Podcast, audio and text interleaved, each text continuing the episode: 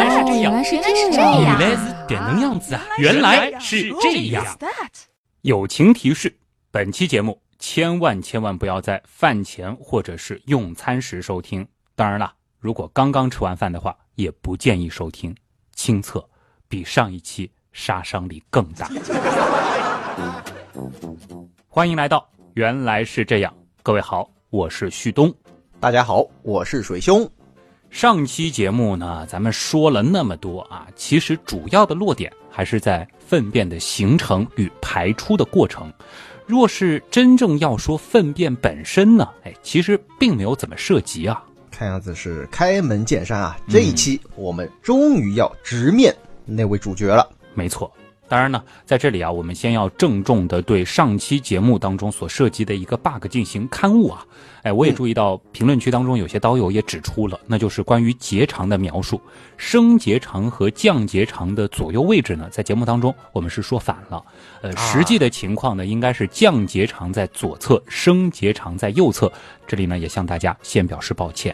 嗯，也解释一下为什么会犯这个错误啊？对，因为文案的描述是按着解剖图来的啊。对，但是我们并没有考虑到这个长在人身上呢，实际上和图是相反的镜面关系，对不对？对，所以希望各位啊啊也能够谅解啊。当然，也希望以后旭东以及其他的文案作者摸着自己的肚子来写文案啊。好吧啊，还是请大家多多包涵啊。当然呢，也欢迎大家对节目内容进行更多的指正啊。我们也是希望可以共同进步。没错。好了，我们说回正题啊。嗯，当我们要面对它的时候，嗯，我发现你竟然用了一个如此丧心病狂的标题啊！品鉴指南，哎呀，先声明啊，录我可以和你一起录，但是如果真的要品的话，哎，我觉得还是请您自便啊啊，把你关在小房间里，然后我在隔壁监控室里帮你加油打气啊。嗨，说好的有福同享呢？当然啦，虽然我们用了品鉴这两个字。其实我更希望的是啊，大家可以通过今天的节目，对自己的粪便有一个更加全面的认识。以后上完厕所呢，咱们可以多回望两眼，以便哎对自己的身体状况有个初步的评估啊！不要总是捏着鼻子盖上马桶，一边嘴上喊着哟，一边就把这个便便给冲走了。是的，所以啊，我们是希望大家能够掌握一些简单的分析便便的方法。那么。哪些方面是我们可以观察和注意的呢？其实呢，倒和咱们中国人评判食物的思路非常的相似哈。主要呢也是色、香、味、形。嗯，听上去很合理啊。看样子这又是一期艰难的节目。哎，接下来呢，咱们就再次戴上口罩，穿好手套，进入到人类便便的世界，一探究竟吧。既然要深入了解一件事物，我们呢就应该首先弄明白这种事物的组成。水兄，我先考考你啊，粪便都是由哪些物质组成的呢？哎，这个题目有坑啊！啊，既然粪便是来自食物的残渣，那你不告诉我你吃进去啥，我怎么能够回答出你拉出来的是什么呢？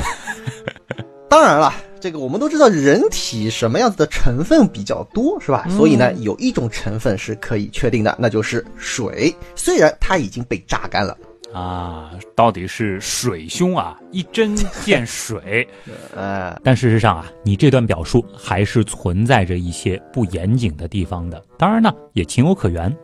通常呢，我们都认为粪便是食物消化后残渣的部分逐渐积累出来的，对吧？嗯，但事实上呢，健康状态下的粪便，它的来源啊，并非单纯是食物那么简单的。哦，那这样吧，假定啊，我们面前有这样一坨啊，来自健康人的便便，然后我们把其中的水分都抽取啊，啊，那么这个便便干里面到底有哪些成分呢？哎，这样的表述就很科学了。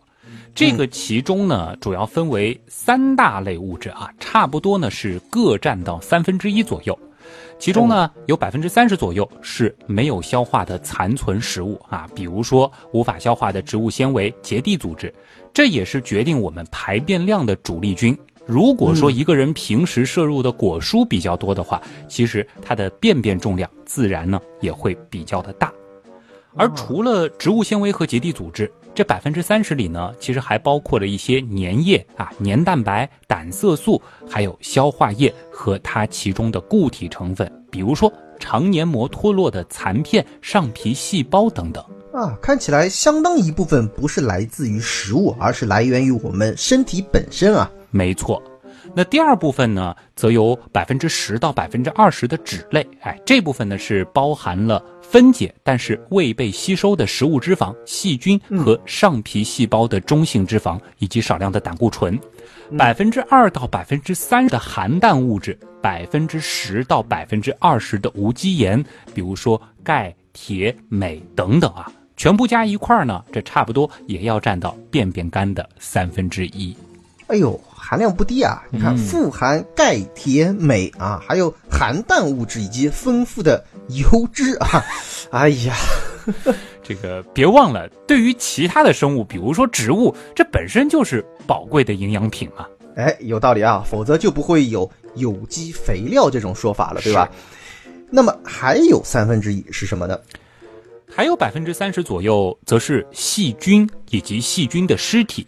而这些细菌的来源呢，就是大名鼎鼎的肠道菌群了。Oh my god，百分之三十左右啊！对，这里面对应的细菌个体的数量，那肯定是不敢想象的级别啊。嗯，别忘了啊，咱们的肠道内寄生着十万亿这个数量级的庞大微生物群，这个总重呢在一公斤以上。所以呢，简单估算一下，我们就可以推知。光是一坨便便里的微生物总数，怕是要远超过咱们全人类的人口数，真称得上是一屎一世界啊！不过等等啊，我们肠道每天要排出这么多的细菌和它的尸体，这退役的细菌那么多，剩下的细菌会不会不够用啊？嗯，这倒不用担心啊。其实学过生物的朋友可能都知道，细菌它的繁殖能力啊，那是相当惊人的，只要条件合适，对吧？另外呢，虽然以上描述啊会使人有这种感觉，那就是粪便它会带走我们身体产生的很多的东西，但事实上呢，食物的消化和粪便的形成它都离不开水，这个过程呢大约有九升水的参与，大部分的水呢又会被大肠给回收走，只留下大约一百毫升的水被排出体外。当然啦，我们也别小看这一百毫升，在便便当中的占比呢，其实并不少啊。前面水兄你提到粪便当中的水啊，基本是被榨干了。那么粪便的含水量到底是多少呢？真的挺高的，在百分之六十到百分之九十左右。而所谓的固体成分也并没有咱们想象的那么多。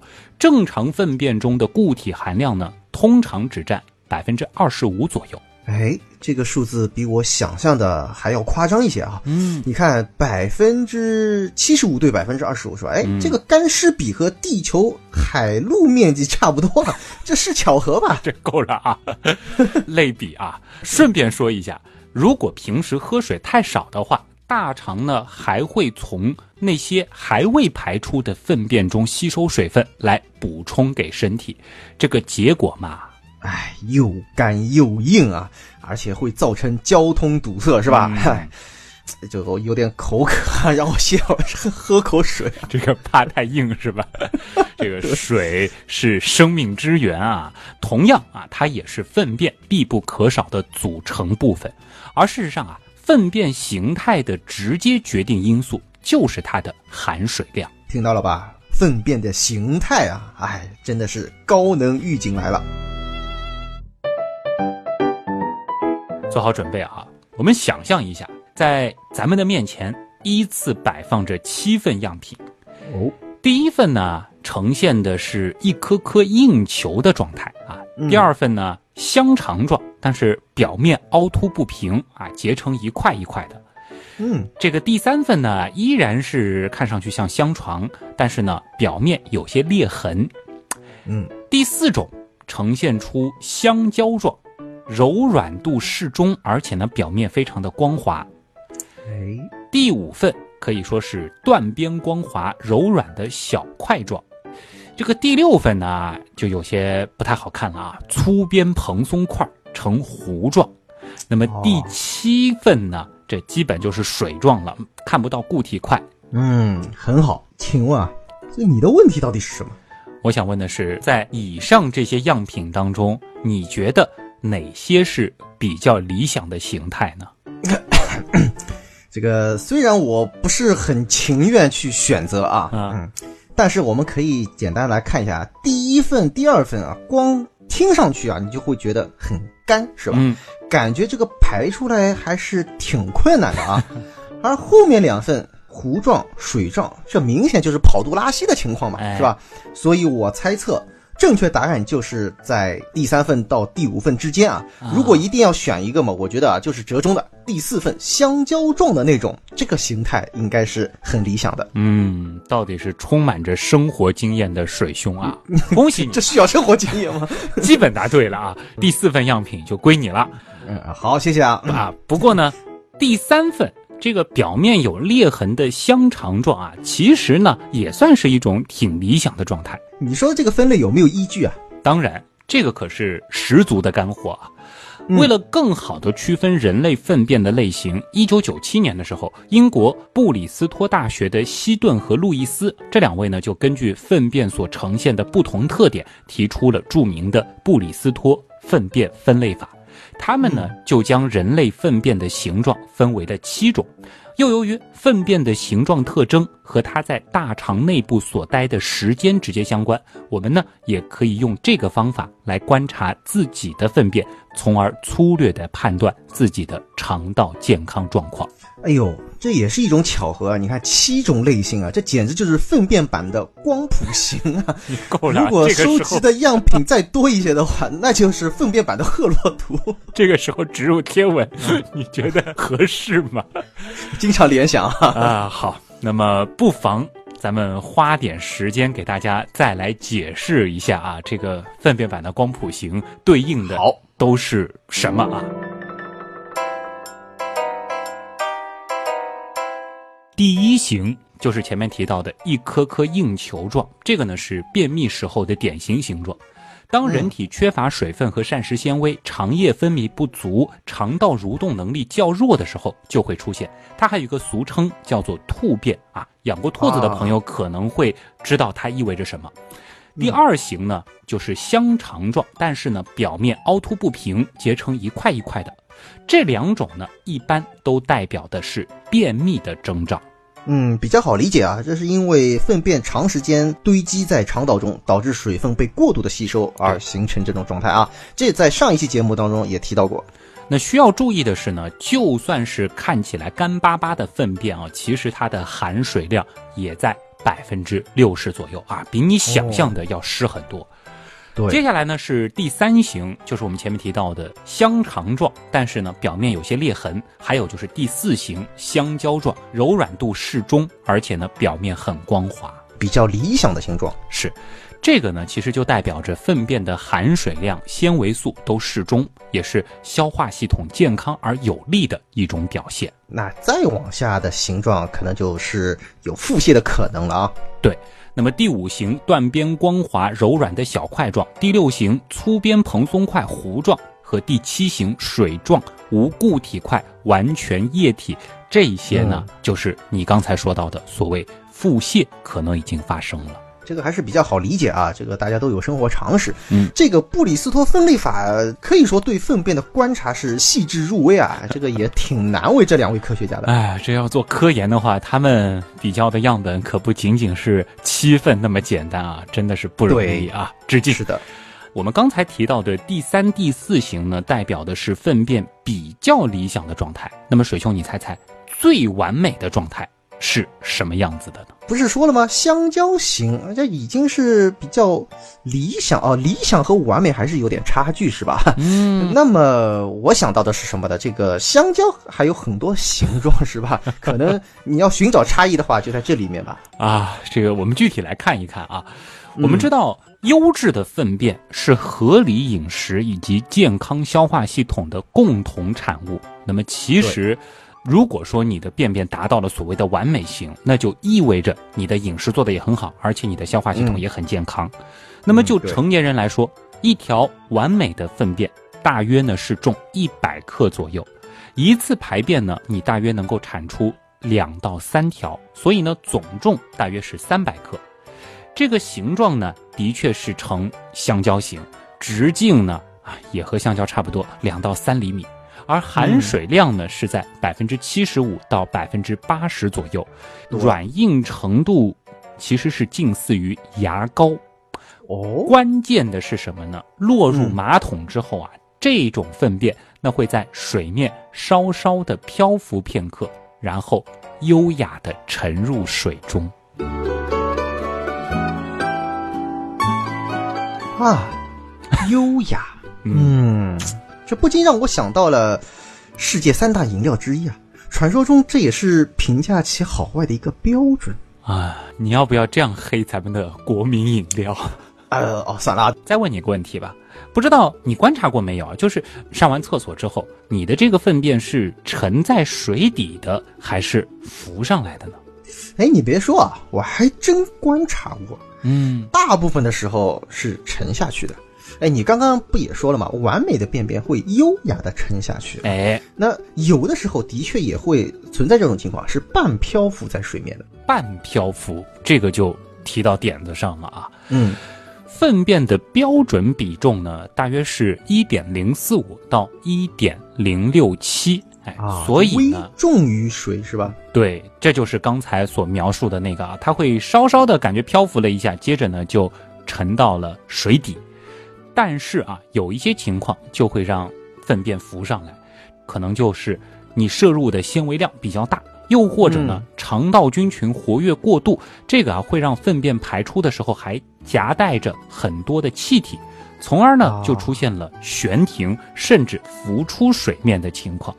那么刚才我们描述的那坨完美的便便啊，如果是落在平地上呢，它则会是像甜筒冰激凌的上部那样。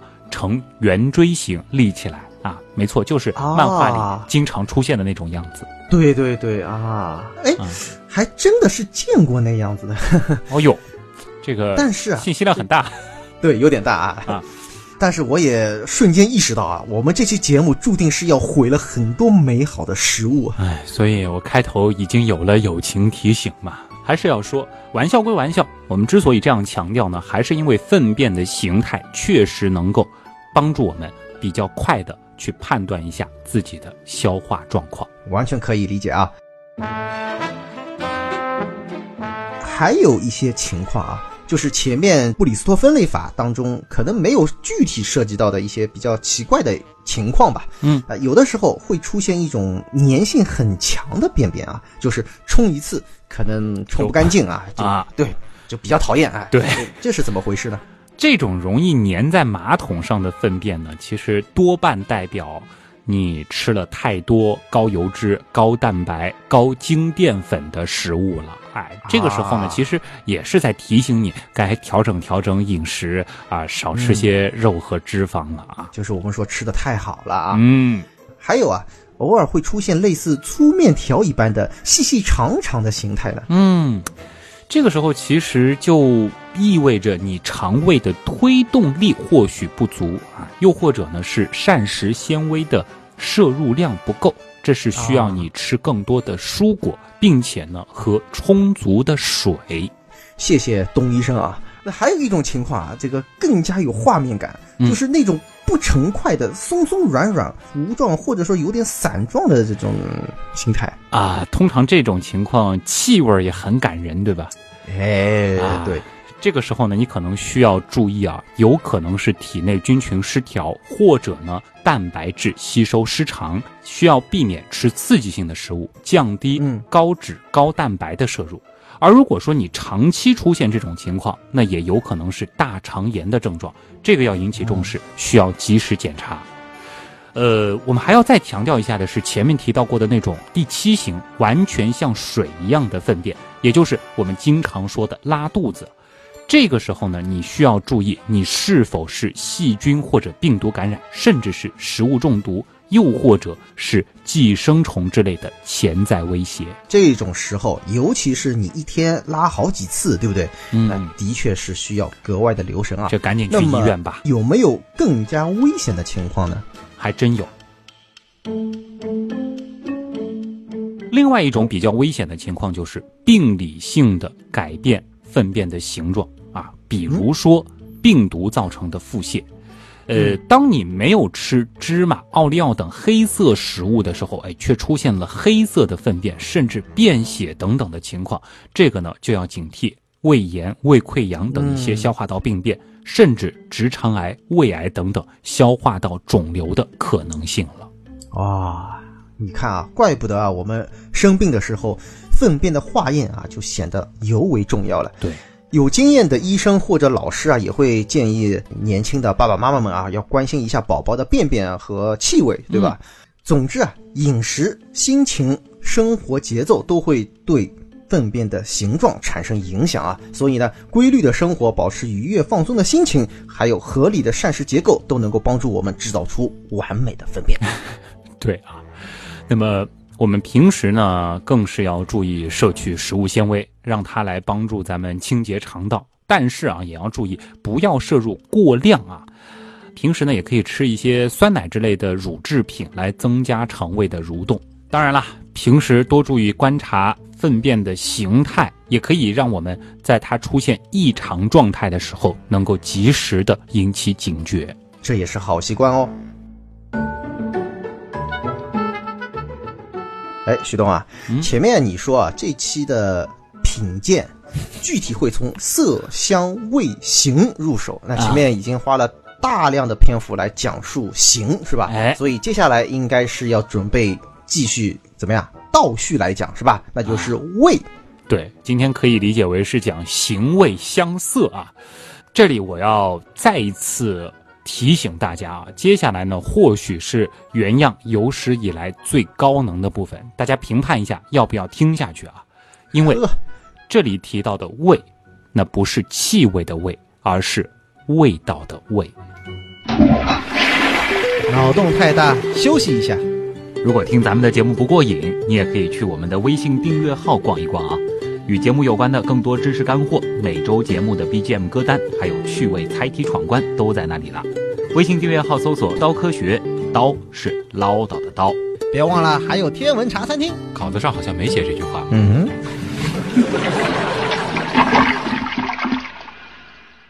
这里提到的味，那不是气味的味，而是味道的味。哎呀，真正的重口味来了啊，请君品尝。反正自从咱们今年节目好像重口味化以来啊，节操什么的早就不知道到哪里去了。粪便的味道到底怎么样呢？当然，先声明啊，我是没有尝过，但是呢，嗯我也不能保证人类的好奇心到底可以把某些人的举动推到什么样的地方。我们倒也不妨来根据它的成分去分析和预测一下它的味道，对不对？总结下来呢，我觉得是三个字：酸、咸、苦。哎，嗯水兄，你说是不是啊？嗯，切，我怎么知道？我也没尝过，好不好？不过你说这个酸、咸、苦，哎，这又是怎么得出来的呢？嗯，自然是有依据的啊。先说酸啊，这个呢其实就是由于肠道菌群的作用，食物当中的碳水化合物被分解，那么大量的物质被分解为了有机酸类啊，比如说醋酸、乳酸等等，所以自然而然的也会给产物带上一定的酸味儿哎呦，我怎么很不情愿的就联想到了优酪乳的味道？啊。我们再说咸吧。因为大肠调节盐分的结果，多余的钠和钾离子呢会被排出，所以呢，粪便它总会是咸的。尤其是什么时候呢？腹泻的时候，大量的电解质流失啊，这也会混合粪便排出来。嗯，对头，这个粪便一定是咸的啊，这一点也比较好理解。嗯，好，那么苦又是怎么来的呢？说到这个苦味儿啊，别忘了我们在食物消化里提到的各种消化液的参与。胆汁呢，那可是大名鼎鼎的苦，对吧？这是一种非常苦的液体。它嗯最终也会进入到粪便中，所以这粪便里的苦肯定是跑不掉了。啊，原来苦味儿是这么来的啊。那么除了这三种基本的味道啊，呃，是不是还有其他的滋味啊？哎呦，还不够呢啊！那么嗯至于其他的味道，有肯定是有的。用嗯一句话来形容最贴切，所谓“种瓜得瓜，种豆得豆”啊。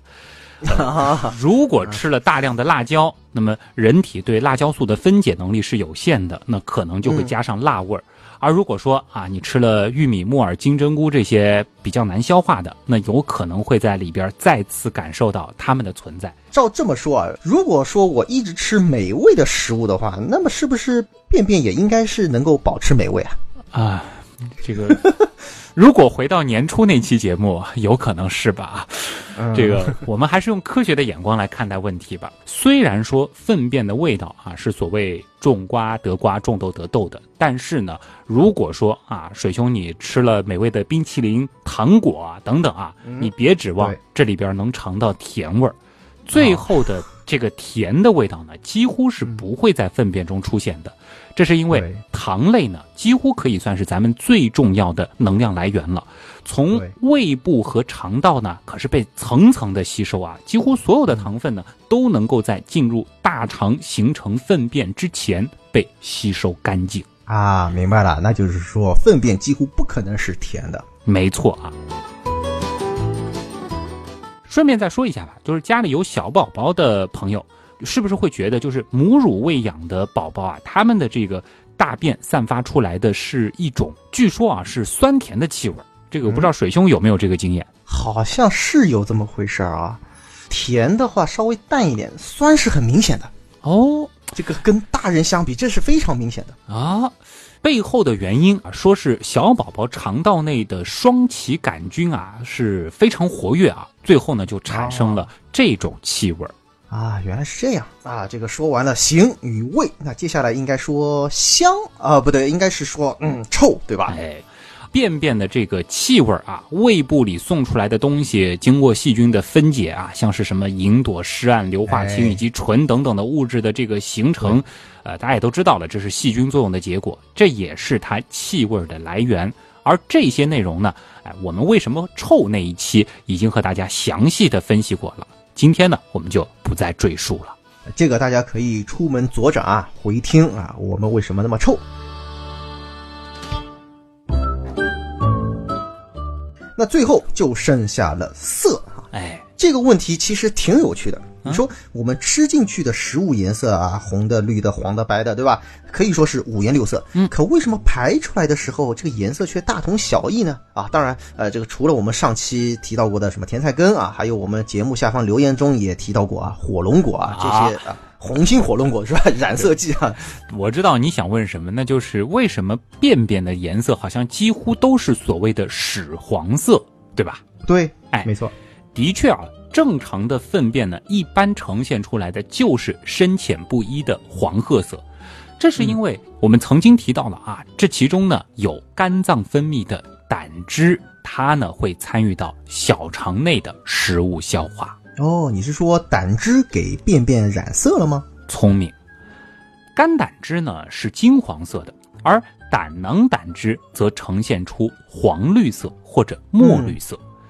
成人每天能够分泌大约一升的胆汁啊，这个量其实很大。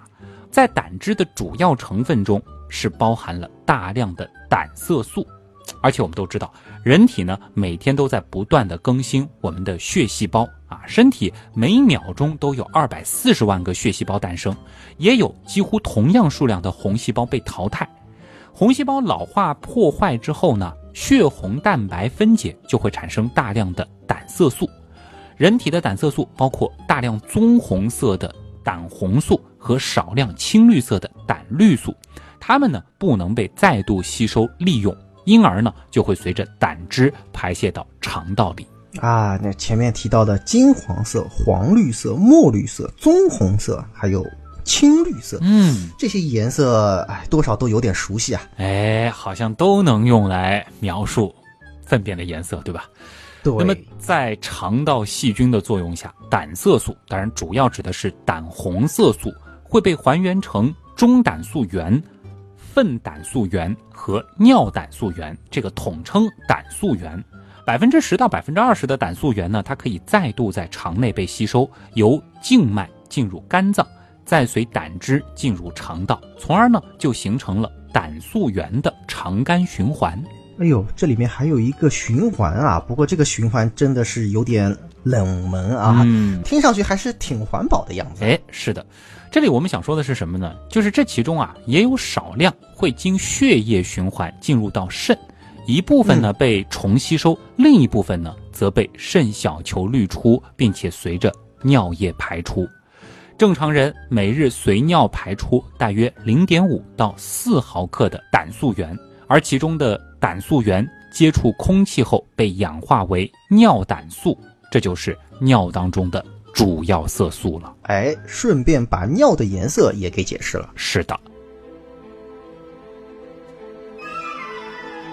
另一部分胆素原在肠道下段因接触空气而氧化变色，成为 D 尿胆素、尿胆素九阿尔法和粪胆素，统称为胆素。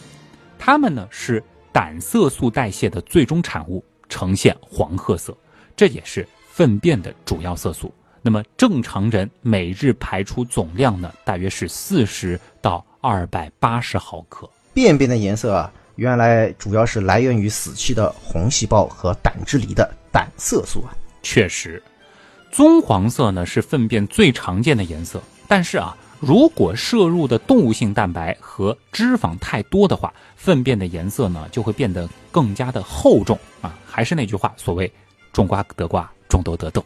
哎 哎，徐东啊，你够了啊！这个你不仅毁了一堆的好食物啊，还毁了一句好词儿，以后无法直视“种瓜得瓜，种豆得豆”这句话了。这基本上快成为刀友都懂的一句话了啊。好吧，呃，那除了常见的棕黄色、红色或者黑色的粪便啊，有的时候呢还会出现一些其他的颜色。这个我们其实前面也提到了，对吧？比如说哎甜菜根啊，这就会让粪便呈现红色。如果你过度食用了巧克力啊，又或者是奥利奥之类的东西呢，则可能是黑色。但是呢，还有一些情况再强调一下，比如说便血，黑色的呢是凝固的血液，而新鲜的血液则会呈现出红色，这都需要引起大家的重视。这其中呢，就可能意味着痔疮、肛门附近出血、大肠炎，甚至大肠癌、霍乱等等啊。一旦出现了这两种颜色啊，如果你在排除了食物的因素之后，那真的就要引起非常多的重视了。对，这个最好呢是去检查一下。不妨呢，我们再说一些其他几种少见的颜色啊。如果说粪便颜色发白，则可能意味着有肠结核、脾脏癌、胆汁疾病、胆结石或者是急性肝炎的风险。如果是特别浅的棕色或者是灰色呢，则说明肝脏到肠道的交通啊被阻断了，这个血色素呢没有正常的运输到肠道，这就要警惕胆结石或者是脾脏病变。而如果粪便里出现了白色的细长碎片，甚至还在蠕动的话，那么吓人啊！这是什么鬼啊？那就要警惕，有可能是感染了寄生虫了。啊，就是什么蛔虫之类的是吧？正是啊。此外呢，水兄可能也有印象啊，就是新生儿啊，常常会排出黑色柏油状或者是墨绿色的粪便啊，常说的胎粪啊。这个过程呢，会持续两到四天。这种粪便呢，一般没有臭味，而它的组成呢，主要是宝宝在胎内吞入的羊水，还包含了胎儿脱落的上皮细胞、脆毛、皮脂以及胆汁、肠道分泌物等等。嗯，母乳喂养的宝宝啊，粪便当中一般呢都会有一些偏绿色或者黄色的软膏状或者糊状的、嗯啊，而喂配方奶粉的宝宝，便便呢会稍微的干燥一些，颜色呢会更加的偏黄色或者土黄色。啊，一听就是一个有经验的好奶爸啊。如果奶粉当中的铁含量较高，宝宝还不能完全吸收的时候啊，多余的铁也会使得宝宝的粪便带上些绿色。总之呢，粪便的异常颜色的确应该引起咱们的重视，但是呢，它的成因也是多种多样的。某段时间你吃多了某种食物啊，又或者你正在服用某些药物，比如说补铁剂、维生素等等，其实也会引起粪便颜色的异常。偶尔一次发现粪便颜色异常啊，不用过多的担心啊。对但是长期出现的话，就一定要引起注意了。是，那还是建议大家养成那个便后一回眸的好习惯。总算聊完了便便的形味香色啊，其实呢，还想简单的说一下粪便的酸碱度，因为啊，这个在医院的粪便检查当中也是很重要的一项。那通常来说呢，人类粪便一般是呈弱酸性或者弱碱性，pH 值呢在六点九到七点二之间都是正常值。那你说具体是什么样子的因素在影响它的酸碱度呢？呈弱酸性的大便呢，这表明肠道内乳酸菌和双歧杆菌活跃啊。前面提到这个小朋友便便的时候，好像也涉及到了双歧杆菌，对吧？但是呢，这也有可能是吃了过多的糖类或脂肪的结果。而蛋白质的食用量增加呢，则会使得粪便的碱性升高。哎，你说会不会出现呈强酸性或者强碱性这种极端的情况？也会有啊，比如说母乳喂养的宝宝，他们的粪便酸性度啊是高于成人的，就呈强酸性。这个时候 pH 值甚至有可能在四点五到五点五之间。而肠内物质异常发酵的时候呢，这个粪便也会呈强酸性。那么高度腐败的时候呢，则会呈现出强碱性。看来粪便的酸碱性啊，主要还是和肠道里的细菌有关。又想到我们之前讲到的粪便的组成啊，我们也是说了，粪便的固体成分当中有三分之一是死去的细菌尸体，可想而知，肠道中细菌对粪便的影响啊是不容忽视的。对，肠道中的细菌呢种类繁多啊，除了细菌，其实在肠道里还生活着病毒、酵母啊等等各种各样的微生物。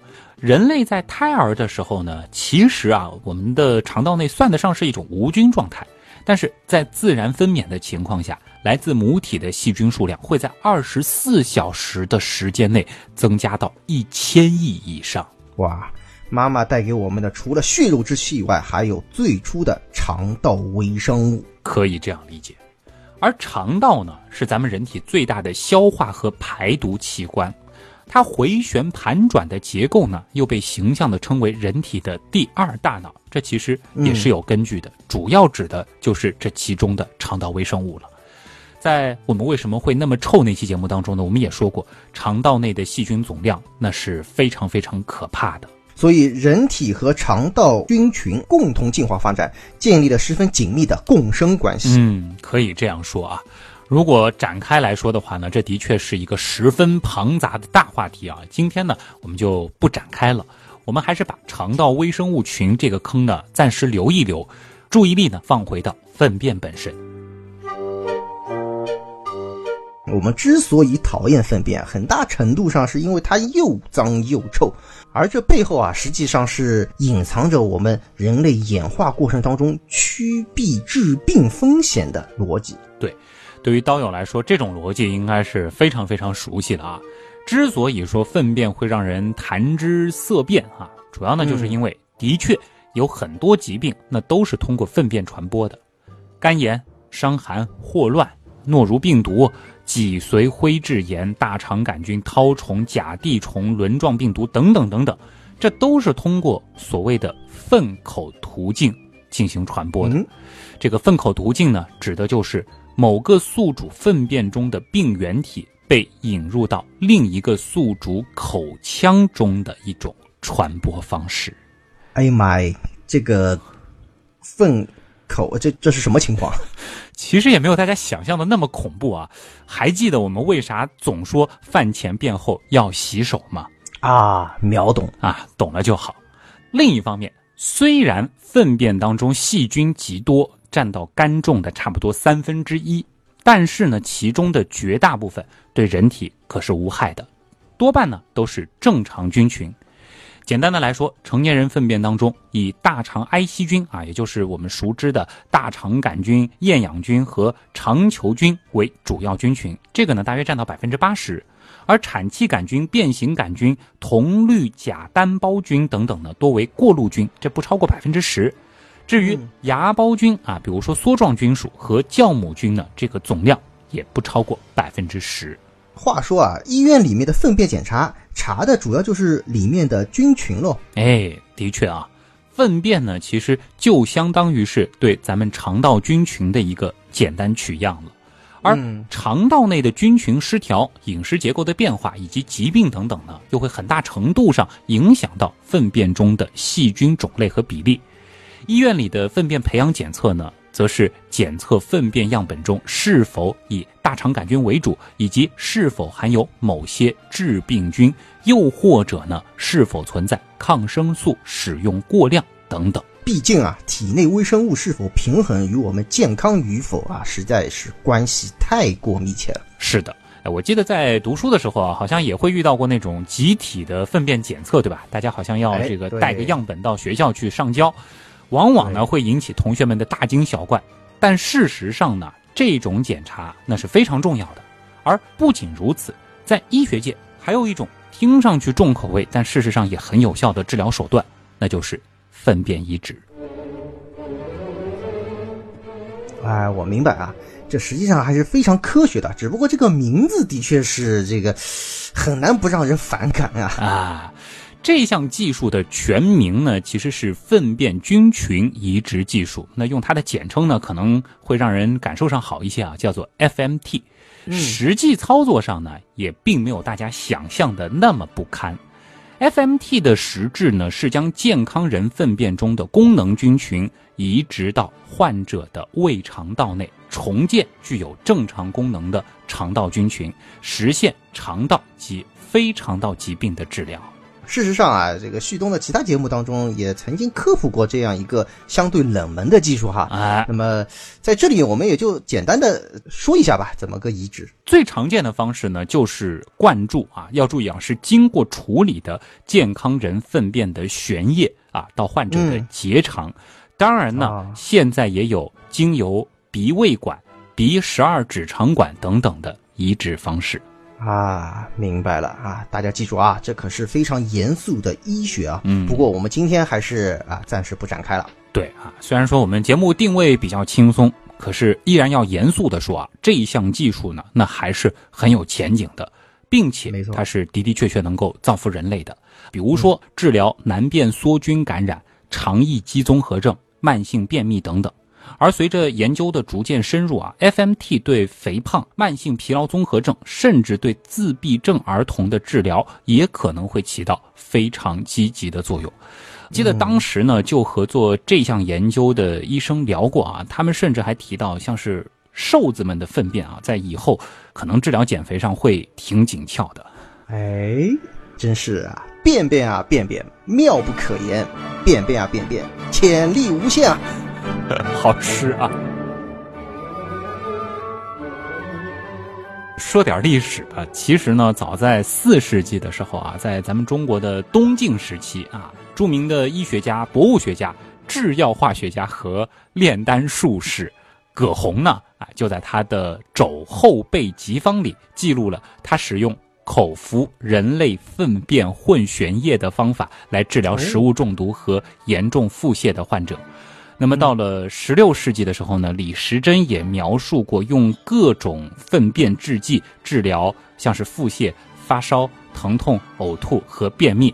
但是这里我们还是要说啊，鉴于《本草纲目》它本身呢就记录了很多非常奇葩的治疗方案和药物使用方法啊，这个其实我们以前的节目当中也或多或少提到过一些，真实有效性呢，咱们不展开，毕竟有很多已经没法考证了。我们懂。原来是这样啊，就是这样。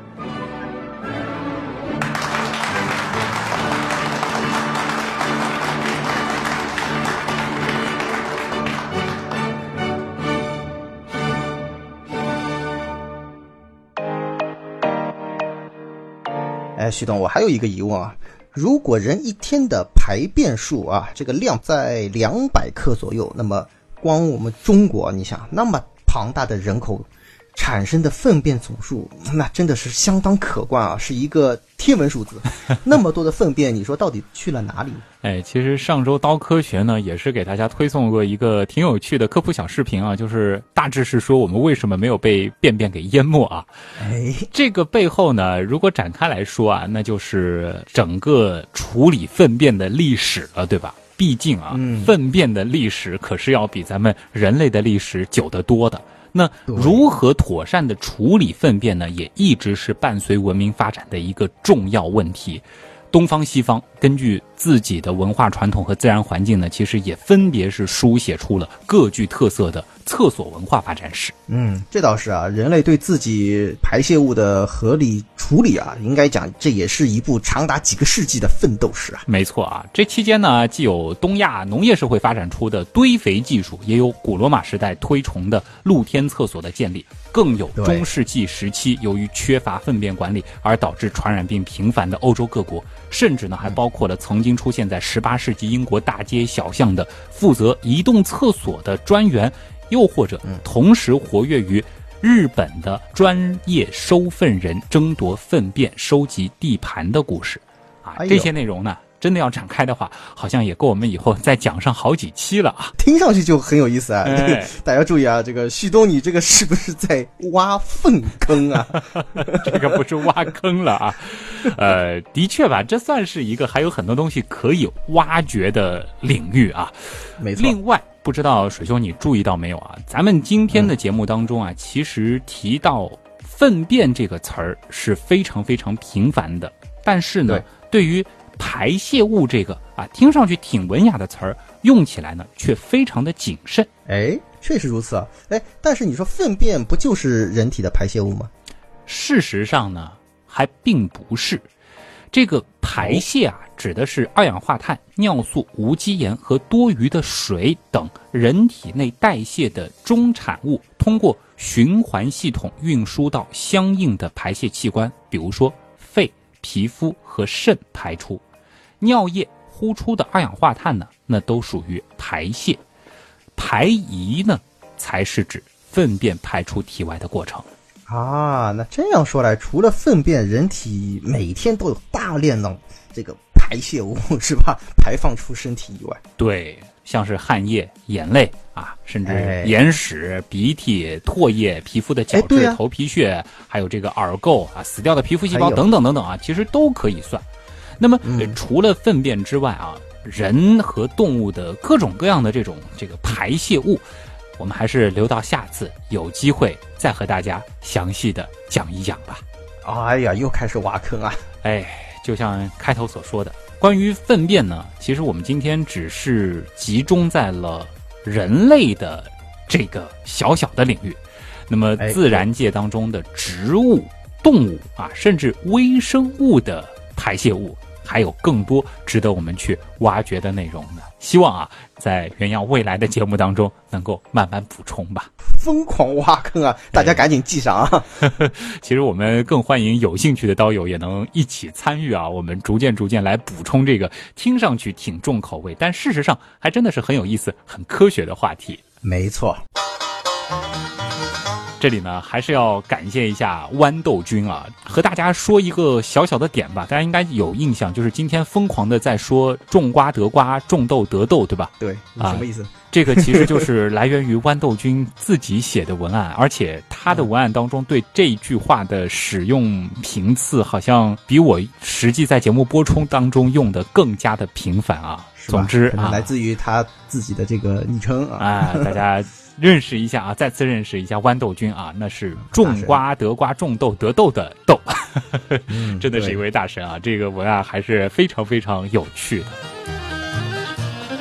最后啊，还是老规矩，各种安利啊。那么水兄来，自然还是水兄先来安利自己。嗯，对啊，水兄还是要把自己的这个人设啊给。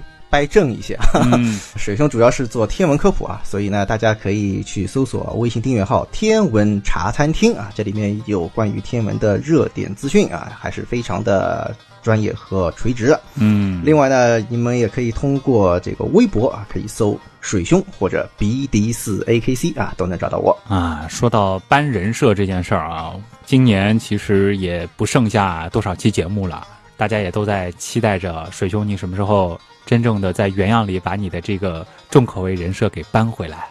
对，要正正名是吧？啊，这个我们就先留个小小的悬念，好吧？我相信今年应该是有能够让水兄翻身回来的这个节目出现的啊。对，有机会啊。那么接下来呢，就是我的几个常规案例了啊。如果说大家想要了解跟节目相关的更多的更新信息呢，啊，或者说直接想要联系到我，一个比较好的方式呢，就是在新浪微博直接搜“旭东”，旭日的旭。上面一个山，下面一个东。另外呢，和节目有关的，像是什么这个延展阅读啊、BGM 啊，还有那些猜题闯关等等之类的呢，都欢迎大家到微信订阅号里面去找“刀科学”，刀是唠叨的刀。那么在“刀科学”里呢，也有我们的周边店、原品店啊，大家可以去了解一下。那么在原品店里凑个热闹，哎，有我们的星球盘啊，这个呢也是全网独家，非常精美的，谢谢大家捧场。还有就是我们的原样刀友会了，这里呢可是有千千万万啊，真的是千千万万的和大家一样喜欢原来是这样喜欢科学的小伙伴都非常的热情。其实现在天狼、北极、大角、织女、比邻。开阳、文曲、南斗啊，八个大群几乎都是满员的状态，但是呢，都有少量的名额。我们现在呢也都是开放当中啊，有兴趣的朋友呢，选一个自己喜欢的加入就行了。机会不多了。最后呢，也感谢所有通过各种方式支持和帮助过咱们的朋友。原样的发展真的离不开大家。是的，谢谢你们。我是旭东，我是水兄，代表本期节目的撰稿人豌豆君，感谢各位的收听，咱们下期的节目再见啦，拜拜。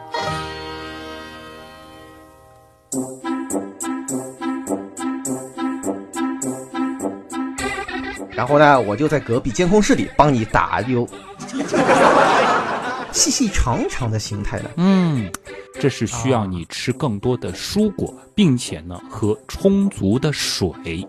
谢谢东医生啊。哎，那么还有一种情况，哦哦哦，啊，懂了懂了啊，啊，一听就是一个有经验的好奶爸啊。呃，这明显就是文案上写，你是没有观察过啊？没有，没有那么明显。大家走过路过不要错过啊！水兄同学好像有点意犹未尽啊，强行表示要给自己加戏。主要啊，你看这个品鉴还是要品出点啊，嗯，腔调来，对吧？啊，徐东啊，你看这条便便。其形弯，其态柔，其色黄，其味咸，光滑鲜亮，华丽匀称，观之不厌，闻之不嫌。取微量而试验之，方知其价无限也。啊！掌声！啊，你才闻之不咸呢。呃，我们为水兄准备好刀和叉，啊请水兄慢慢享用这条完美的便便啊！